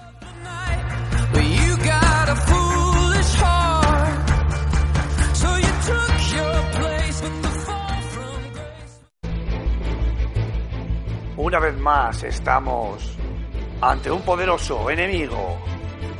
Es hora de ser valiente. Tenemos que tener coraje. Tenemos la obligación de actuar. Es el momento de dar un paso adelante. En verdad os digo que este es vuestro momento. Aquí y ahora es donde nosotros aguantamos a los vídeos de FS Gamer. No somos nada sin vuestros comentarios. Así que coged vuestros teclados y a. Sois espartanos. Bueno, Arturo, ¿qué te ha parecido la firma que os ha dedicado José Carlos Castillo? Pues eh, una delicia. Ha tenido que seguro que investigar mucho por las redes para saber quiénes éramos. bueno, nosotros, nosotros precisamente mucho no tenemos que investigar para conoceros. Gracias a Dios, gracias a Dios. Pero bueno, Te Eh. Pues nada, eh, dicho esto, nos vamos con eh, la sección del el rincón del oyente, que ya la tenemos aquí, y que esta semana sí, aleluya, tenemos preguntas que nos han dejado los, los usuarios. No me lo puedo creer. Yo creo que la amenaza de la semana pasada de quitarle la sección a Cormac ha hecho que él mismo postee varias preguntas, ¿sabes? Para que parezca que- que- No, no, no, no, fue la, fue la amenaza de posar desnudo en Instagram. Yo creo que ha Bueno, calado sí. el mundo en las mentes de, de los oyentes. Creo, Claro, creo que que- ha sido verdaderamente el hype de que me iba a quedar yo con tu sección. o igual no ha sido ninguna de las tres y es que realmente nos han También, escrito. también. Es el Sí, caso. Puede ser. Dicho, dicho lo cual, eh, Marc, también, eh, por supuesto, Arturo, siéntete libre de contestar a nuestros oyentes. ¿eh? Estás en tu casa. Eh, Marc, dale, dale duro a la sección, venga. Venga, va. Eh, la primera. Eh, ¿Creéis que el hipotético GTA 6, al ser exclusivo de esta generación, ¿tendrá un salto técnico comparado a GTA V que tuvo que salir en ambas generaciones? ¿O el port de GTA V exprime también PlayStation 4 y Xbox One que queda poco margen de mejora? ¿Qué pensáis? Señor desarrollador, Chin, chin, chin, chin, Buah. chin, chin, chin, chin. es que vaya pregunta tú. Es que yo desarrollo para 3DS, ¿no? Todavía no, y luego ya para Wii U y luego ya si eso ya saltamos a Venga, vamos a darle un punto a favor y vamos a pensar que sí, que van a, a dar el 100%, el 80% de la Play 4 y que nos va a dejar boca abiertos. Yo te lo voy a comprar. Yo te lo voy a comprar porque Pero luego saldrá Rockstar un- y- Saldrá un downgrade y, no- y será como Play 3. No, pero conociendo, conociendo a Rockstar y sabiendo lo que suele pasar siempre con las generaciones de consolas, que al final de la, de la vida útil de la, bueno, la vida útil, entre comillas, de vida útil de la consola, es cuando salen los títulos más, más tochos a nivel técnico. Yo opino porque si ese hipotético GTA 6 sale en esta generación, va a ser una bestia parda de las de bueno, hacernos babear. No sé tú, Julen, bueno, Julen y Corman, no sé qué tenéis es, vosotros. es que vamos a ver, o sea, si, si con GTA V ya, ya lo flipamos al, al final de, de generación, del GTA 4 al 5 hubo un salto brutal y abismal. Yo creo que del 5 al 6 en esa generación, o sea, es que si no hay un salto tan brutal, eh, yo quemaré, quemaré mi Xbox eh, tranquilamente o la tiraré por el balcón, seguramente. Pues eh, antes que eso, regálamela, ¿eh? que ya le daremos uso. No seas que nutrio. Mark, ¿tú qué piensas? Yo depende. Ya está el Depende de. Depende de cuándo lo saquen. Como bien ha dicho Julen, eh, hubo mucha diferencia de GTA 4 a GTA 5, mu- pero muchísima. Pero también la diferencia de años eh, fue también bastante cuantiosa. Si sacan ahora mismo un GTA 6, pues no Bueno, creo yo mucho que, Olvídate. que, claro, que, que- que- vayan a explotar mucho lo que ya han conseguido con, con, con- con GTA V. Pero si le dan, le dan unos añitos para final de, de ciclo de, de PlayStation 4 y Xbox One, yo creo que sí que, pegan el pelotazo. Si estos de Rockstar siempre son techo en cuanto a sandbox. Bueno, y ahora os digo yo, eh, ampliando un poco la pregunta de, de este oyente, y si de repente a Rockstar se le levanta la cabeza y mm, en vez de sacar GTA 6 saca un GTA Online a lo bestia, rollo MMO, y todos a jugar dentro de los servidores de Rockstar. Buah, pues con GTA Online en el GTA 4, la verdad es que los servidores pues se vaciaron bastante pronto, ¿eh? Pues con el 5 Vale, parece, con el 5 parece que están a tope. No sé yo, no sé yo. Eh, no suelen salir muy bien los experimentos de coger una saga y meterle online así con calzador, ¿eh? Mira. Los experimentos en casa y con gaseosa. Sí, sí, bueno, es la, broma, la broma de, de Warcraft lle- lleva 10 años ya, ¿eh? O sea, más de 10 Pero es años. que Blizzard, Blizzard no cuenta. Claro, ya está. Lo siento, lo siento, lo siento, pero Blizzard no cuenta. Blizzard coge y saca un shooter y es el mejor shooter del mercado, seguro. Bueno, decir muy Como se difícil. saca... Ya. Bueno, siguiente pregunta, venga. Venga, la siguiente. Eh, que esta me gusta más. Si ¿Nos la, tuvieses que... manda, elegir- nos la manda alguien o también es anónima? eh, nos la manda Fran Rodríguez Rey. Pues muchísimas gracias, Fran. Dale ahí. Eh, si tuvieseis que elegir tres juegos con los que pasar todo el año, ¿cuáles serían? Yo elegiría Hearthstone, Minecraft y Forza 6. Saludos. Yo os lo digo ya. Eh, Heroes of Strike? Heroes- no, no, no, no, no, no, no, no, no, no, no, a- a- a- no, no, ya veréis por qué. Eh, Heroes of the Storm, Sí, Street correcto. Fighter, Street Fighter 5 Correcto. y Overwatch. Muy Ale. bien, muy bien, muy bien, muy bien. Julen, ¿qué tres títulos elegirías tú? Yo, para pasar todo un año, o sea, me estás diciendo que me encerrarías en un cuarto todo un año y solo podría elegir tres juegos. Hostia, esto es, es jodido, es jodido. No sé, yo, el, el League of Legends, y no sé, es que, no sé, algún juego así que me permita jugar con los colegas, porque al final de jugar solo te cansas. Pero jugar con los colegas, no sé, no, el Hearthstone, no. El, venga, el Heroes of the Storm. Y el tercero, Dos, dos MOBAs, has dicho, ¿eh? De tres. Ya, ya, tío, es que, pues no sé, meter un, un deportivo, un, yo que sé, un FIFA. Sí, venga, un FIFA. Va, va. Arturo. Pues eh, un FIFA para jugar con los amiguetes ¿Correcto? y, y el resto del tiempo haciendo el nuestro. Eh, sí, Que, señor. van a- que creo que va a ser más, en vez de tres juegos al año, en un año va a ser uno en tres años. Hostia, hemos quedado como el culo con Arturo, tío. No hemos dicho ninguno. Sí, es que ninguno los habéis dicho. Ninguno ¿sabes? hecho- que yo todavía, no, no he dicho yo mis títulos, pero. Buah, que se te va a ver el plumero, No, venga. no, no, no, que Venga, yo me cogería para un año, me cogería los ríos de Alice, los delirios de Von y alguna demotécnica que me pase Arturo. Infinito ninja. Pasa- pero en un año, para sacarle todos los bugs, No, para hacerles de beta tester. Mira, con lo, ahora, bromas aparte, con lo manco que soy, con los ríos de Alice tengo para un año. En serio. Porque ese puto juego No, es, me, me es- quiebra la cabeza, tío. No, no, tú lo sabes, Arturo, No, que lo hemos hablado muchas veces. Los ríos de Alice en cuatro horas te lo quitas y los delirios en 10 también. O sea que te quedan 363 días. No, ahora, a ver, bromas aparte. Pues probablemente os compro el Heroes of the Storm. Más básicamente es el que jugamos en grupo, aunque llevemos tiempo sin jugarlo. Luego, probablemente me metería algún otro competitivo, pero yo me iría al motor, eh, bien sea un Forza, un Need for Speed, probablemente un Forza, que es, no sé, me parece más tal. Y luego algún sandbox que me llame, pues el Syndicate o alguno de estos. O incluso un The Witcher o GTA no me va, así que no. Pero bueno. Qué raro que esos. nadie, que, na- que nadie haya dicho Candy Crush o alguno de estos. A ese Pero Julen, entra en la categoría de drogas. Eso entra. Para mayores de 18. Correcto. ¿Alguna cosa más, Cormac? Eh, nada más. Bueno, pues nos vamos al tercer y último descanso eh, musical del programa y volvemos ahora mismo con la despedida y cierre.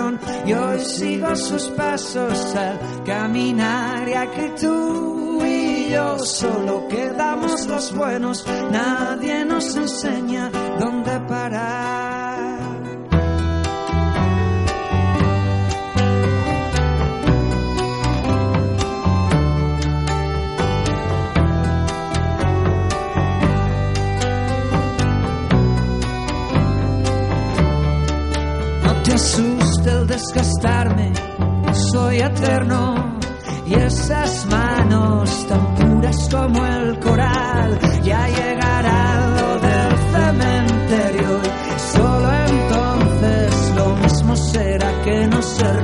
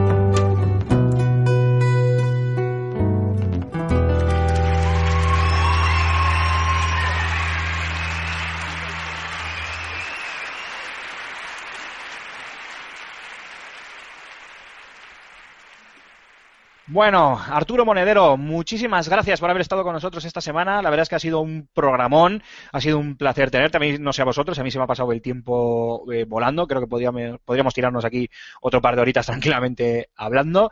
Y, nada, recalcar una vez más, las, eh, darte las gracias por haber estado con nosotros, por, haber, por haberte apuntado a este segundo programa de la segunda temporada de, Level Up y a buen seguro que, que te volveremos a llamar si tú, eh, si tú quieres. Por supuesto, si me, vamos, siempre en compañía vuestra, delante de un micrófono o off the record, nos lo pasamos siempre en grande, así que Julen, Neymar, Marc, un placer. Y, y yo voy a dejaros una preguntita. Tira, dispara. Si tuvierais algo- un poco de, de pasta, no mucha, o sea, no vais a poder hacer un triple A, ¿qué jugaríais vosotros? Pero, idea vuestra, o qué seguro que habéis pensado alguna vez en algún juego, ¿qué, qué haríais? Venga, Cormac. Yo haría un juego de terror, seguro. Segurísimo. Julen. Terror psicológico. No sé, tío. Un, un, un PC fútbol guapo. Sea, un simulador. de fútbol bien hecho. No, no, no, no, no, no, ojo, no, va, quiero matizarlo, quiero matizarlo. No, no, yo te he Eh, entendido, ahí te lo compro. creo, que todos, creo que todos, bueno, más o, me- más o menos tenemos, tenemos una cierta afición al fútbol y, todos hemos eh, tocado la saga PC Fútbol. Yo recuerdo con especial cariño PC Fútbol 4.0. Eh, el resto de los que salieron a partir de ahí me parecieron una castaña. Algo, no sé, así. Y los nuevos FX Fútbol, pues son bastante. Ejem. Sí, Pues eso. no sé. Tibios. Un simulador de fútbol guapo. Yo te lo compro, ¿eh? te compro esa idea. Y a nivel personal, jo, pues yo que no sé qué, qué deciros, macho. ¿Qué desarrollaría yo? Pues si te digo, Arturo, que igual me has pillado y que nunca, nunca me he visto con una idea de un videojuego. Hombre, igual ideas para un videojuego, sí, pero una idea de un videojuego, no sé si alguna vez se me ha pasado alguna por... Un simulador de chupitos de Jagger. Hostia, qué bueno. Sí, es el Quinito Ninja edición Jagger. Bueno, Jagger Deluxe. yo me pido haceros la review, ¿vale? Vale.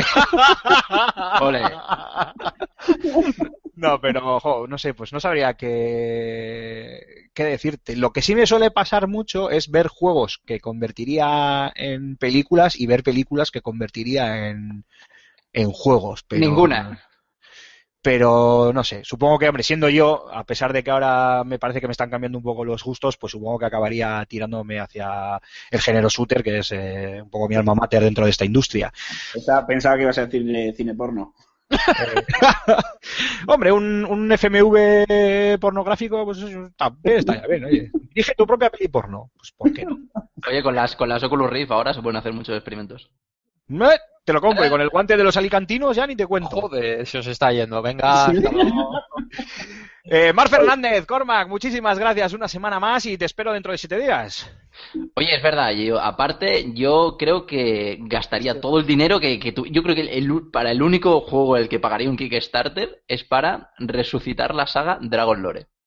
Muy bien, lo Mar, dejo. pero era Hasta la despedida. semana que viene. Hasta la semana que viene. Este chaval, o sea, va a subir la bola. O sea, es que pasa de todo, se la sopla lo que le digas, es acojonante. Claro que sí, eres el mejor.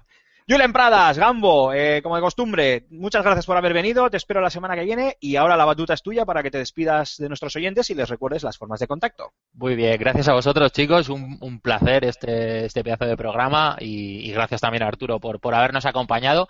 Y de hecho, voy a empezar estas despedidas eh, recordándoos eh, un poco de publicidad. ¿Dó- ¿Dónde podéis encontrar a nuestros queridos amigos de Delirium? En www.deliriumstudios.com o en Twitter, arroba deliriumstudios. Eso vaya por delante y a nosotros, como os repetimos todos los programas, nos podéis encontrar en nuestra página web www.fsgamer.com, en Twitter como arroba revista fsgamer, en el Facebook como fsgamer y como Level Up, eh, en Ask, eh, por si nos queréis dejar esas preguntas de la fantástica sección de, Mark, en Google Plus, en nuestra nueva plataforma Telegram, eh, en el grupo FS Gamer y en nuestros Twitter personales, empezando por el cabeza de turco Aymar, sería arroba Aymar barra baja Ciquilín, eh, con Alfonso, eh, nuestro querido director, Alfonso eh, Gómez AG, con Marc, eh, arroba Cormac barra baja 20, con Raúl, arroba Raúl y con un servidor, arroba Gambo 23. Eh, muchas gracias, chicos. Pues nada, y así para cerrar el programa, eh, Arturo, eh, ¿qué tal os cayeron los dos premios Fan and Sirius? Pues eh, ha ligado mal, la, al ego muy bien y felices. Felices porque, vamos, eh, eh, una nube. Siempre celebramos y agradecemos los premios como si fueran los últimos. Espero que no lo sean, pero ganar dos Titaniums, eh, hacerme caso que es uno de los mejores momentos de mi vida. Y poder estar recogiéndolo y que me esté mirando Tim Schafer o Paginov o yo que sé, Assassin's Creed, Witcher, estaban ahí todos. eh, una auténtica pasada. Quería agradeceros diciendo que eh, si queréis sortear eh, para Wii U, Steam, móviles, los Ríos de Alice, os regalamos unos promocodes para que los oyentes puedan, bueno, eh, llevarse algún premio si, si queréis, ¿vale? Oh, muchísimas gracias, muchísimas gracias, sí señor. Una pregunta rebuscada de Delirium que, que solo tú conozcas o simplemente sortearlo, eh, lo que queráis. Luego Pues mira, si, si te parece, de aquí a la semana que viene, entre tú y yo mismo, bueno, el equipo y, o sea, todo el equipo de Level Up y vosotros, los chicos de Delirium, pensamos alguna pregunta rollo trivia sobre vosotros, la planteamos en redes sociales y aquel que a través de Ask, ask.fm barra podcast nos la conteste de forma eh, correcta, o entre todos los que nos la contesten de forma correcta, la sorteamos. ¿Te parece, Arturo? Perfecto. Y, eh, para la plataforma que os hemos dicho, lo que quieran los usuarios, ¿vale? Muy bien, muchísimas gracias Arturo y a vosotros queridos oyentes, muchísimas gracias también por estar ahí, por aguantar una semana más la chapa que os soltamos y esperamos que al menos hayáis podido disfrutar eh, tanto como lo hemos hecho nosotros en compañía de, de Arturo Monedero. Y nada más, emplazaros dentro de siete días con un nuevo Level Up que esperamos esté lleno de contenidos pues al menos tan buenos como los de esta semana. Hasta la semana que viene. Adiós a todos.